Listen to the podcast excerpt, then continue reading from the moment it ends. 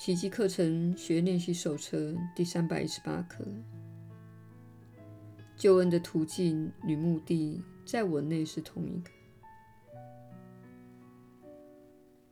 我是上主之子，在我内，上主救世计划的每一部分都能和谐共处，因为每个部分都指向同一目标，彼此怎么可能冲突？还有哪一部分会落单，或是某一部分变得比其他部分更为重要？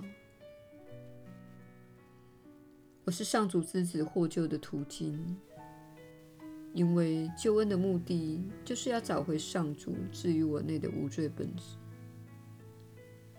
上主早已把我创造成我梦寐以求的模样，我本身即是世界所追寻的那个目标。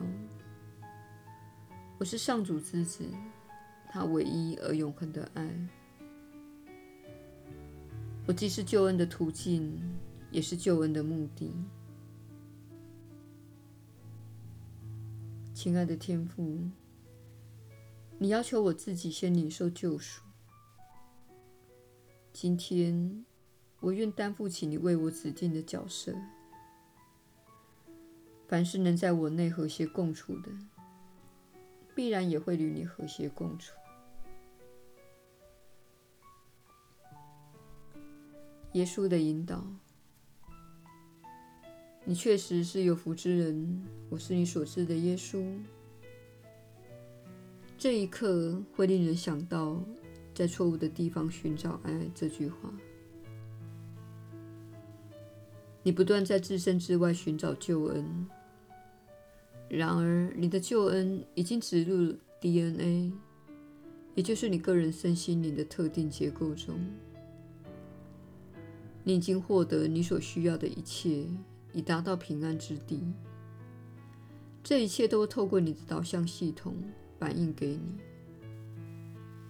意思是，当你处在幸福的状态，处在喜悦的状态，处在感觉美好的状态时，表示你走在你的救恩轨道上，重整心灵，使其恢复完整与神圣，才是世界所需的救恩。只要你仍因恐惧而东奔西走，感到内疚，或是控诉他人有罪，世界就无法改变。此时，你们的星球所经历的转化必须集体的转化。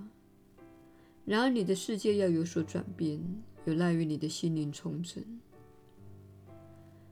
如果你的心灵恢复完整，并聚焦于爱，你的整体经验都会获得改变的。很多人都想看到一种集体的转变，这也是我们寻求的目标。我们试图尽可能凝聚怀有奇迹心智的人，透过这样的凝聚，力量会越来越强大，影响也会越来越大。因为一个对准爱的人所拥有的力量，比一个对准恐惧的人来得强大。对准恐惧的人会受到约束和限制，并聚焦于分裂而孤立自己。聚焦于爱的人，则会扩展、延伸、富有创造力，并尽己所能地与更多人互动。这就是我们的目标：使成千上万的人敞开自己的心胸，开放自己的心灵，变得毫不设防，拒绝攻击，并把平安和喜悦带入这个时空。平安和喜悦乃是你的天赋之产。我们鼓励你加强自己的练习，放下任何令你感觉到糟糕的事情，然后重新选择：